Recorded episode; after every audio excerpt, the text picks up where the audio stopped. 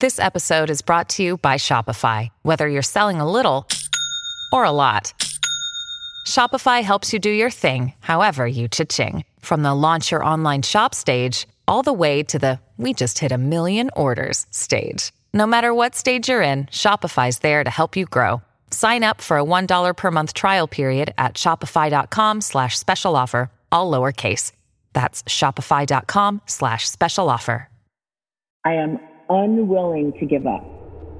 That I will start over from scratch as many times as it takes to get where I want to be. I want to be. You just want to make sure you will get knocked down, but just make sure you don't get knocked out. Knocked out. So your only choice should be go focus on what you can control. Control. Control. Hi everyone, and welcome to the Kara Goldin Show.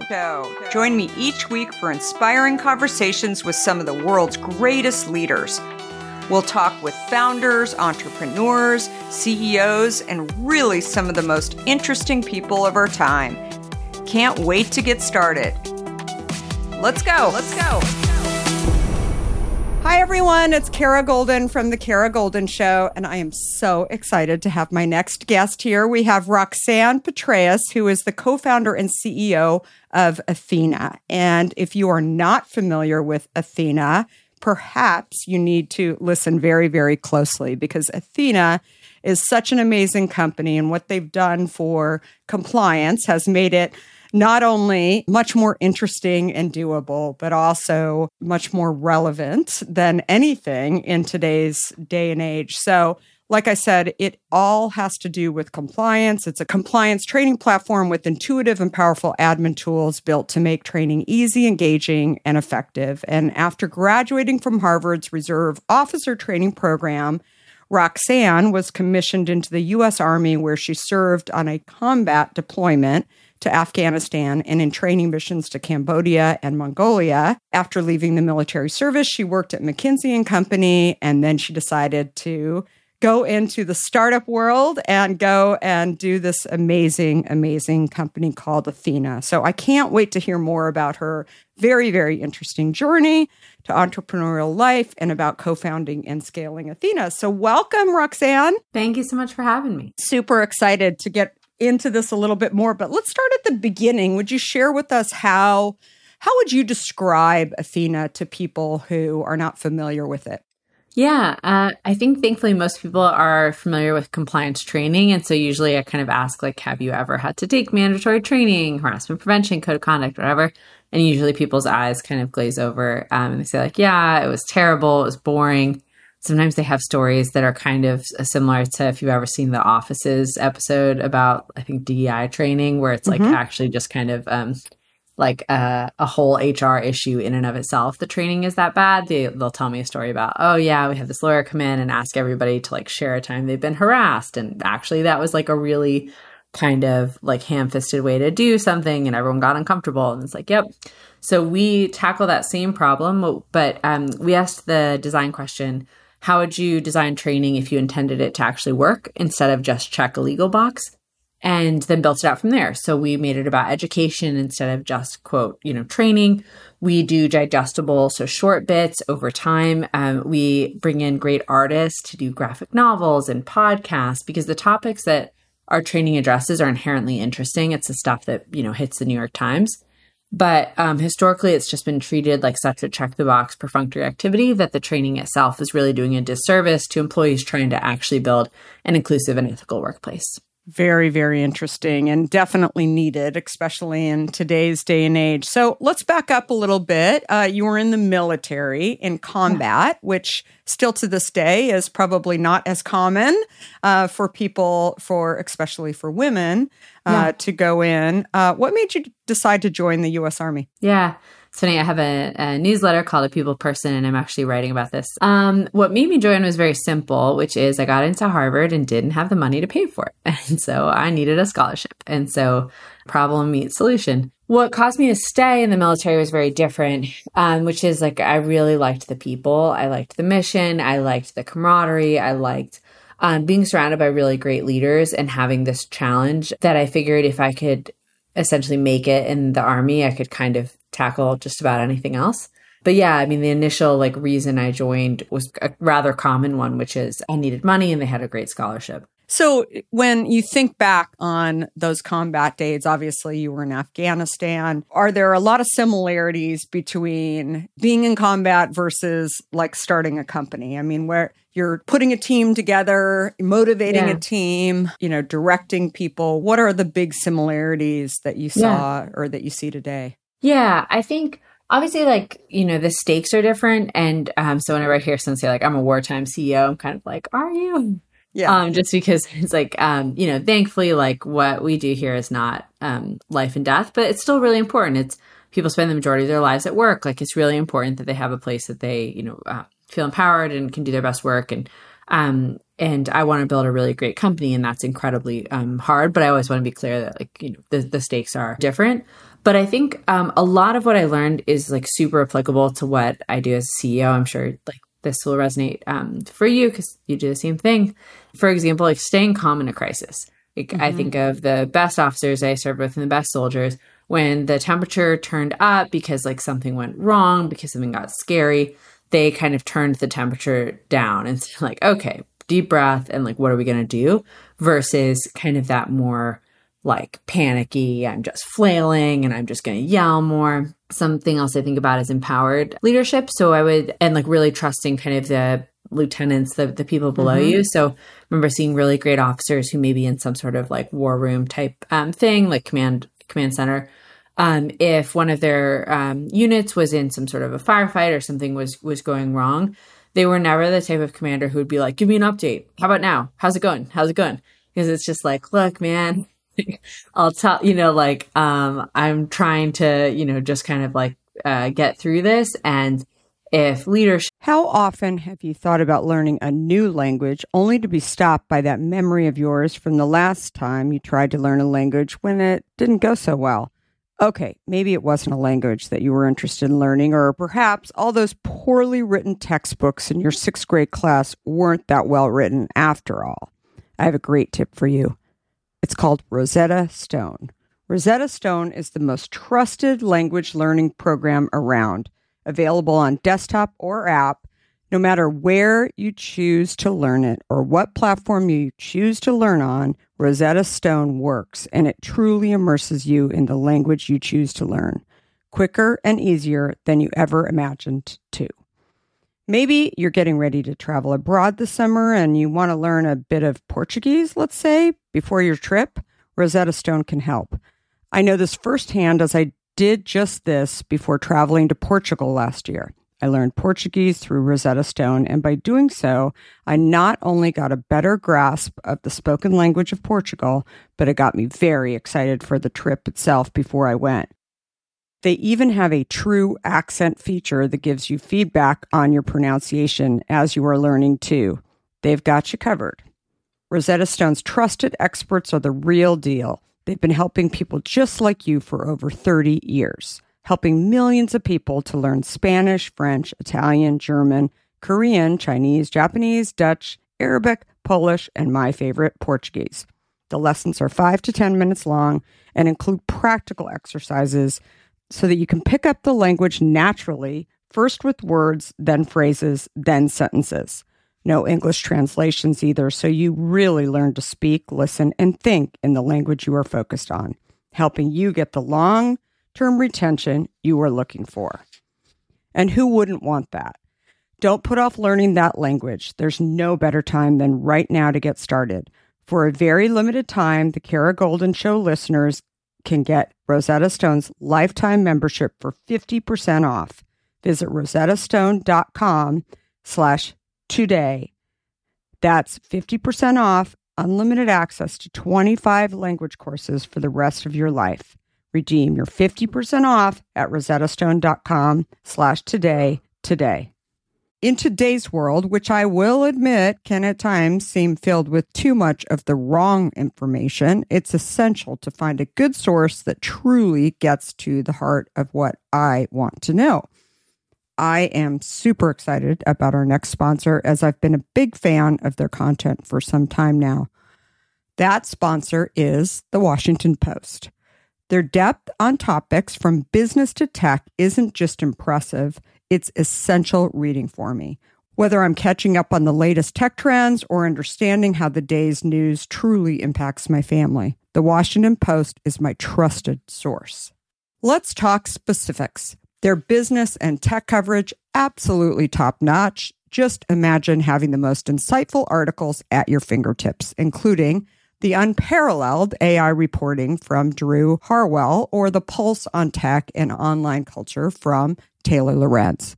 And the best part? You can listen to articles just like you listen to this podcast, making it perfect for your busy lifestyle. I was just reading an article from one of my favorite Washington Post writers, Frances Stead Sellers. She covers entrepreneurs like myself, but also covers other interesting topics, including health, as well as some very interesting books. I also love getting their For You newsletter, which is their roundup of stories tailored just for my interests, right in my inbox every evening. The Washington Post app is super well done, I think, and makes it incredibly easy to stay up to date and follow my favorite journalists on the go. And if you ever thought that the Washington Post is just about politics, think again. They cover everything under the sun, from climate and culture to crosswords and cooking, providing a world of surprising stories and vital insights. Okay, enough of the love fest that I have for the Washington Post. Here's the deal being a listener of the Kara Goldin Show has its benefits, and this one is too good to miss. Now is the time to sign up for the Washington Post. Go to washingtonpost.com slash Kara Goldin to subscribe for just 50 cents per week for your first year. That's 80% off their typical offer. So this is truly a steal. Once again, that's washingtonpost.com backslash Kara Goldin to subscribe for just 50 cents per week for your first year. Is consistently kind of micromanaging, it um, at best has no impact, it doesn't help. And at worst, it can be incredibly distracting, it can be frustrating.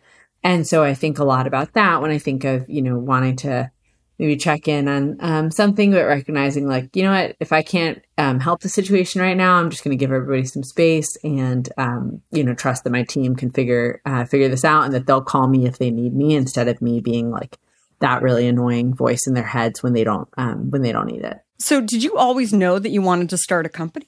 Um, I don't think so. I mean, I think um, it's funny. Like when I think back, you know, I always had little hustles going in school. Like I would sell um, magnets when you know printers came out and i would like print out little cartoony things and stick them to the desk and had a little virality going selling them to my friends until the teacher found out so like i always had little entrepreneurial like ventures going but i think by the time i got to college i think i probably did what a lot of women do which is just look at who ran companies and like men ran companies men started companies it was like at harvard when facebook was taking off um, and again, I just didn't look like that. I wasn't a coder. I um, didn't wear a hoodie. Like I wasn't a dude. And so I think I just sort of assumed that I would be like in business, but not running a business um, for no reason other than I just hadn't seen a lot of like women um, who had started their own companies. And so I just never really thought of it as like a door that was open to me. Hmm, interesting. So, how did Ethena actually like how did you take the leap to go and do this i mean where did you get the ideas you're at mckinsey yeah. Um, you're learning lots but what was sort of the moment when you said okay i'm going to go and do this yeah i mean i think i had certainly thought about training a lot i was in the army we do a lot of training there um, i did foreign military training so i trained militaries in cambodia and mongolia but then I was at um, McKinsey and was taking like their kind of annual risk training. It's their annual compliance training. And I was like, oh, that's so fascinating. I assumed that bad check the box training was just something the government did because the government mm-hmm. does a lot of things that you know, don't always, uh, they aren't always the most efficient. I was like, huh, that's like really interesting that this is happening here. And it was happening around the time that McKinsey was um, in the press a lot for um, conflicts of interest and kind of other like reputational risk things. So I thought, like, man, that's really strange that something that's kind of a big problem for this organization is um, being treated with training that is not very effective. Like, I didn't walk out of that training being like, now I know how to identify a conflict of interest and I knew exactly what to do. I, you know, instead was on my phone the whole time and clicked next whenever I could. Um, and then I thought about Me Too and how that had really changed how we think about the cost of um, sexual harassment at companies. Started to do some research, and I found that more CEOs, maybe the year after Me Too happened, were removed for sexual harassment and personal misconduct than they were for failing to meet like financial targets. It's like, okay, that's also pretty interesting. Like, even if you don't care about these sorts of issues, now from a dollars and cents perspective, like there's a real business argument to be made that companies that have fewer of these issues um, are just like better positioned. I care about these issues and want the workplaces to be better, but I just sort of recognize that like not everybody is on that uh, journey with me. And so uh, making sure that there's a business case was important. And so I went to a senior partner at McKinsey, um, he was in the insurance practice. And I was like, hey, I've like kind of got this idea uh, about how you can make training more effective. I had been on this um, project where one little task I had was to send emails to everybody um, in this project. And I got really competitive about my emails having the best open rate. I wanted um, to show that if you did like clever subject lines, you could just get more people to engage. And, you know, I, I did, and um, I beat the other person, whatever. So I was like, I just kind of got this idea for like how to make training kind of like that, like something that people actually want to engage with. And the insurance partner was like, yeah, you should definitely do that because he had seen how the cybersecurity insurance market had really changed once there was effective versus check the box training. And kind of going back to the point about like the importance of believing in yourself and um, that, you know, for, for women entering business, um, I think it was really important for me that he was like, I'll angel invest.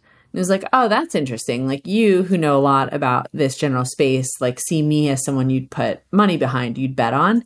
And I think that, you know, it was a small interaction, probably took 15 minutes total. But I think it really gave me a lot of confidence that, like, hey, my idea is not, you know, dumb and like I could do it. Yeah. Yeah. It was just like one of those small but really meaningful interactions that happen. So he was your first to actually invest in Ethena? Yeah, he was probably like in the first four checks. Like he, yeah. you know, he said it at the time, and I was like, I wonder if he's just kind of like saying it. And then I came to collect. I was like, so how about that check? And he wrote it. Like, yeah, one of the first yeah. checks in. So, funding a company, especially for female entrepreneurs, can be super tricky, not impossible. Yeah. But I'd love to hear your experience and how you funded Ethena to date. Yeah, so we've, I think, raised about four rounds of capital, 50 million um, total which yeah you're exactly right like is sadly not a very common um, experience for women in particular teams that look like mine so my co-founder is also a woman and teams that look like ours get like somewhere between 2 and 3% of all venture capital which is um, a stat we've been talking about for a long time it hasn't changed um, I know you had Mallun um, Yen on, yeah. on, the podcast, and like I think Operator Collective and groups like that are doing, you know, January Ventures. There's a bunch of different um, organizations that are trying to move the needle, but man, it is still stuck exactly where it was five years ago.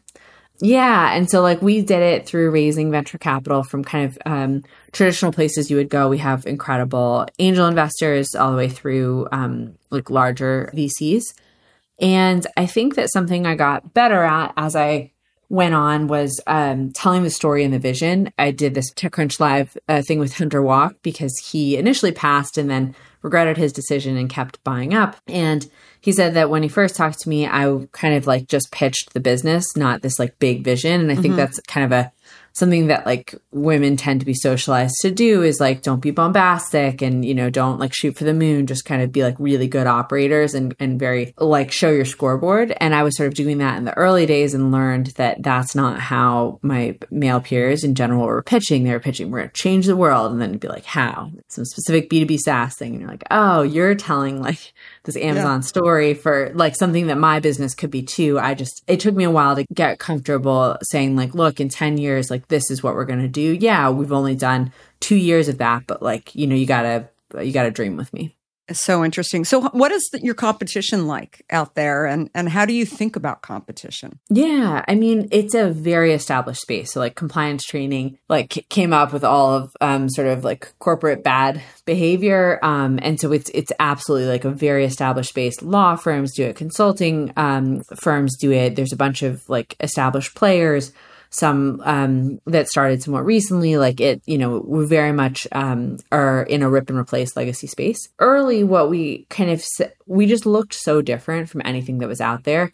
Even uh, we would say like, you know, if you're going to check a box, don't you want to get something out of it? And people were like, oh, I never really thought you could get anything out of this. And it's like, yeah, like if we're gonna have the whole organization sit down for two hours a year, like you're telling me you don't want that to be impactful. And people are like, no, I, I do. I just like literally never thought that that's that's what I could get out of compliance training. And it really took like seeing um, our some of our early customers. So we had amazing companies like Netflix and Zendesk and these like really innovative early adopters. And when I would talk to prospective buyers at companies like that, their eyes would light up and they'd be like, I thought someone was going to make this company like five years ago, you know, and I just like never saw it in the market. And so it sort of felt like they they were kind of rooting for us and cheering us on. And so when I think about the competitive landscape, not in a in a cocky way, but I just think like we're doing something really different. Like we set out from day zero to make this um, about an impactful like employee first experience, and everything we built in our DNA is around that versus what the field had traditionally been. Um, and so we just like feel really confident and kind of I don't know. It's like everyone else went left, and we're like we're gonna go right. Um, and and that that just like feels right. Let's talk about growth. You probably started your business because you saw an opportunity in the market. And now, well, there might be an opportunity for even more growth. You wanted to be CEO, not the tech support or receptionist, and especially not the person your customers reach out to. That's not great for them. It's not great for you. And it's definitely not great for growth. We're 24 7 in touch. We'll focus on your customer experience so you can focus on growth. We'll help optimize the business so you can grow the business.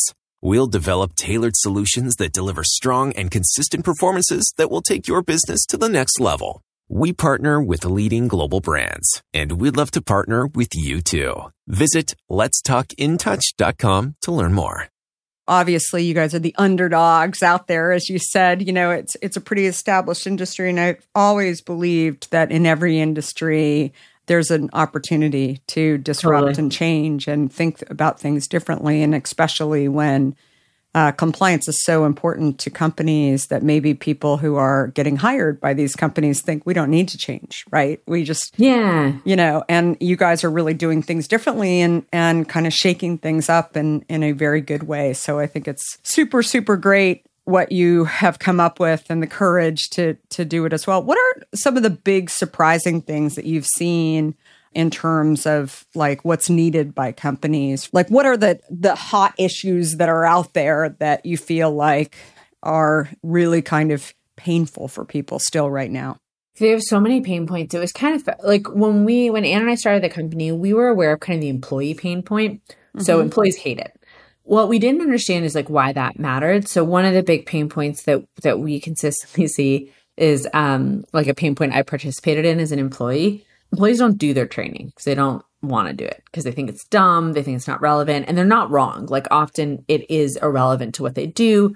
It's really long. Um, it's like often longer than what they need. So one big pain point we just see is that HR or legal teams, people teams, kind of has to act like bounty hunters at the end of the year, going around and being like, Did you do your training? Like, Jim, like I know you're behind. Like, you know, what's your deal? Like go do your do your training. Um, this is like one that kind of blows my mind, but um the tech is often so bad that then Jim will be like, I did it, but it crashed at like minute 55. And then I don't know, man, like interesting. Have, yeah. Do you and you're like, wow, like my my co-founder, of CTO, you know, that was really surprising kind of going maybe like one level up, something we really see from companies. Again, we train these like incredible, innovative companies, both um, public tech companies and then kind of the next gen of great companies like Figma and Notion. So we see that there are a bunch of reasons why it really matters now to be an ethical and inclusive company that, you know, five, ten years ago didn't. And so we'll hear things like, hey, I'm presenting to our board about kind of like ESG related things. So, you know, we kind of fall under the social part like our board is asking like what are we doing to be um, more inclusive what are we doing to be ethical and i don't have a lot of like metrics to show the board what we're doing and so we found that um, our the way we train is like overtime short digestible bits so we if we're training you might have like you know say five interactions throughout the year and so that's a bunch of little opportunities to get data from you on like do you think your company acts in an ethical way has that changed since you got a new manager do you know how to report an issue? Do you know your dating policy? Like all of these questions that we can actually show a pretty interesting picture to our admins that they can then show to, for example, like um, their board or a regulator about, hey, like when we first started a year ago, only 65% of people were comfortable raising an issue to management. And we've now increased that by like 15, 20 percentage points. And so I'm finding that space super interesting. And, and um, you've seen this in, in running a company for a while, but like there's just a lot more expectations of companies to do the right thing. And there's a lot more touch points where either regulators or just like shareholders or even employees are kind of saying like, hey, what's going on here? Like, you know, there, there's all of these um, requests for ethics and inclusion being a key part of a company that just don't feel like 10 years ago that was sort of um, front and center. What about managers that are women versus men or or diversity too? I mean, do you when you look at some of those issues, do you see that there's like definitely a difference?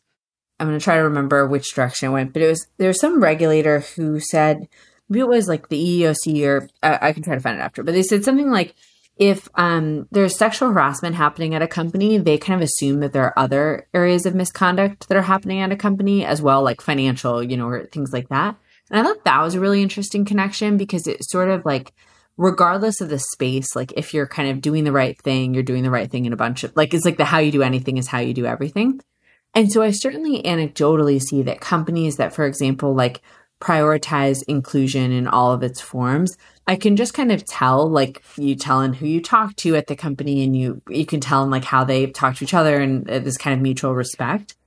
I can just kind of tell if like employees are empowered at that company, even by like, you know, how the purchasing process works and, and all of that. I can also see it in, um, think that the role of what was traditionally called HR and now, you know, um, often people operations, like how important that person is at a company, you can kind of see that and you can, you can sort of infer like, is it um, we value employee experience in kind of name only and like for marketing purposes or is it like oh no really like your people teams are like deeply engaged they're considered a key part of the business or is it kind of this like their back office? And so i've just like sort of picked up on little um, trends like that I'd say in general, it's not surprising that um, the early adopters of our approach were like super culture forward companies. I remember one early buyer said, I literally haven't been doing this training because I find the traditional option so insulting to my team that I would yeah. rather be like, quote, out of compliance than put like garbage in front of them. I was like, man, that's that's a, like you know an innovative um, person right there. So yeah, I we definitely tend to see a more innovative, like really forward looking, uh, wanting to invest in these types of things, especially in our like early years. My guess is is that compliance needs to start sooner rather than later. But if you're thinking about like, do I need compliance? I mean, how big do you need to be? Like, is there a is there a general guide for people that they should start doing, like yeah. even the beginnings of compliance? Totally. I mean, I think like it's hard because compliance like needs a rebrand. It's such a boring word that I think yeah. anyone who's building a business is like, I don't need compliance. I need to just like get my business off the ground, which I totally understand. But um, yeah, I mean, the regulations in New York, for example, one or more employee you're required to train on sexual harassment annually. Um, California, I think it's five um, employees or more. Chicago, like one or more. So, you know, essentially, like if you have a business, there are some obligations you kind of already have um, for uh, compliance training. And then regardless of whether you have them it's just considered a best practice to be doing these these types of things. And they're sort of both like uh, kind of legal reasons and then again also just like um, what you said is totally true. Like if you instill these uh, topics really early it's much easier than trying to like turn a um, aircraft carrier. We have frances frei um, who's a harvard business school professor as an early advisor. And she i kind of view her as like it's usually a company, a person that companies who are trying to write things after they're quite large call. And yeah, she absolutely says like, if you build this in from the early days, it's just a lot easier. And that doesn't mean that um, as a company you're never going to have um, issues. I wrote about um, I wrote an op-ed I think for TechCrunch about like my company will have harassment issues. Like everyone, um, any company of any size will have all sorts of um, issues over the course of their existence because you put people together and like things will happen. And so it's really important to, instead of kind of having this like zero defect or ostrich mentality of like, okay, there's nothing bad is ever going to happen at my company. 15 years we're in existence. Um, instead having a very proactive, like it is about um, when, not if, and therefore I need to train everybody to recognize when, you know, someone makes a joke that they thought was funny, but the impact it had on a colleague was actually pretty detrimental and like how do we navigate this situation or someone makes an angel investment and they don't understand that actually it's pretty important to share that with your legal team because you know your company is considering going public in the next couple of years and like um, like all of these kind of things that feel very gray area um, just just raising an awareness about like hey you've got people on your team who you can go to to ask these questions is like really helpful to do kind of from day one versus doing it in a really like reactive knee jerk sort of way. What's been the toughest thing for you about starting your own company? Maybe something that you didn't expect, maybe some challenge that has come yeah. up along the way, but what's been really the hardest piece? I think the hardest piece is like, um, I don't know if you have this, but just like putting it away. Like it is, I'm so emotionally connected to it. The company's three years old. My kid just turned two. So I've like basically was pregnant with him, you know, in the earliest days. And I really view this company as like a, my baby. Like it's just something I poured like my whole heart into. And so what can be really hard about that is like just putting it away, you know, and saying like, okay, the day is done, my work is done, and like I'm, I'm going to step away for a little yeah. bit and not ride the highs and not ride the lows. Um, and it's like certainly something I've been working on getting better at. I, I reach out to other CEOs for um, for like advice on this, but I think that just feels like kind of the weirdly the hardest part because it's more of like a fuzzy emotional thing. But you know, yeah, we're people with fuzzy emotions. I think that that's a really, really valid point because I think people just don't really realize how many hours. And typically, there are way easier ways, as I always say, to make money. That it's yeah. just it's a lot of hard work, it's a passion, um, but it's also that you know you've got the vision, right, to actually yeah. figure out how to move forward and and uh, you've got to be leading the team and leading the efforts. And I think it's great that you have a co-founder uh, as well because I think Huge. that when you're an individual, a single founder, that's that's really really tough. Uh, I would find it so hard. Yeah, like leading on her on my team. Yeah, it's super super important. So, last question: What's the best advice that you ever received, either from another entrepreneur or leader? I mean, you've had such amazing experience. I would love to hear. Yeah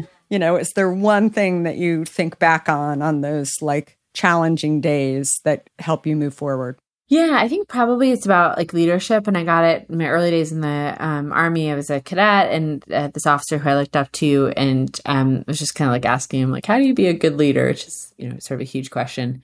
But um, he said uh, leaders just give a shit, which I think is actually like really good advice. Um, you know, and I um, I'll like sometimes reframe that to like leaders care.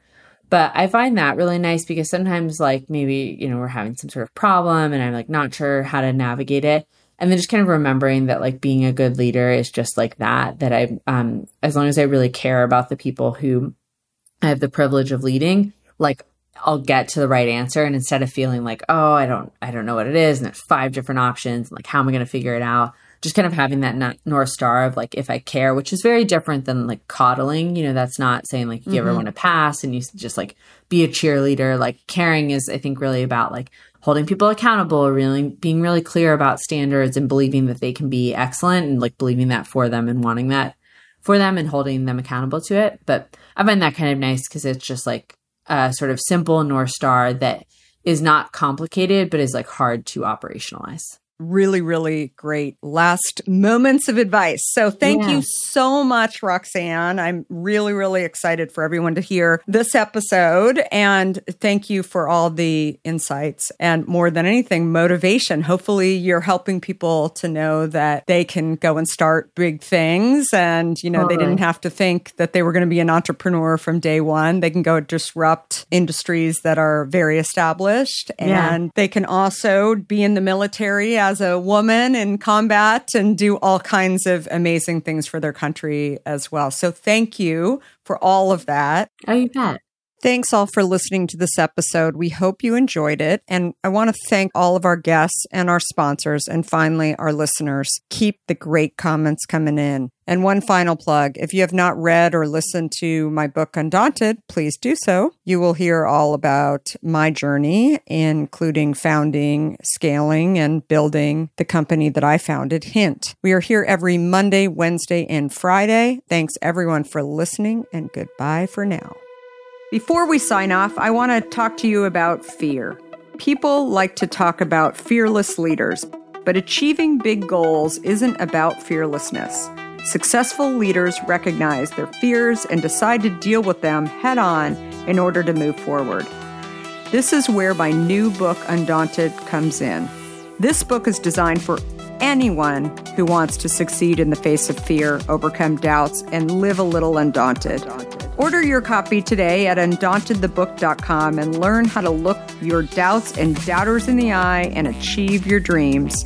For a limited time, you'll also receive a free case of hint water. Do you have a question for me or want to nominate an innovator to spotlight? Send me a tweet at Kara Goldin and let me know.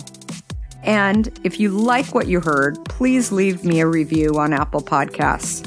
You can also follow along with me on Facebook, Instagram, Twitter, and LinkedIn at Kara Goldin. Thanks for listening.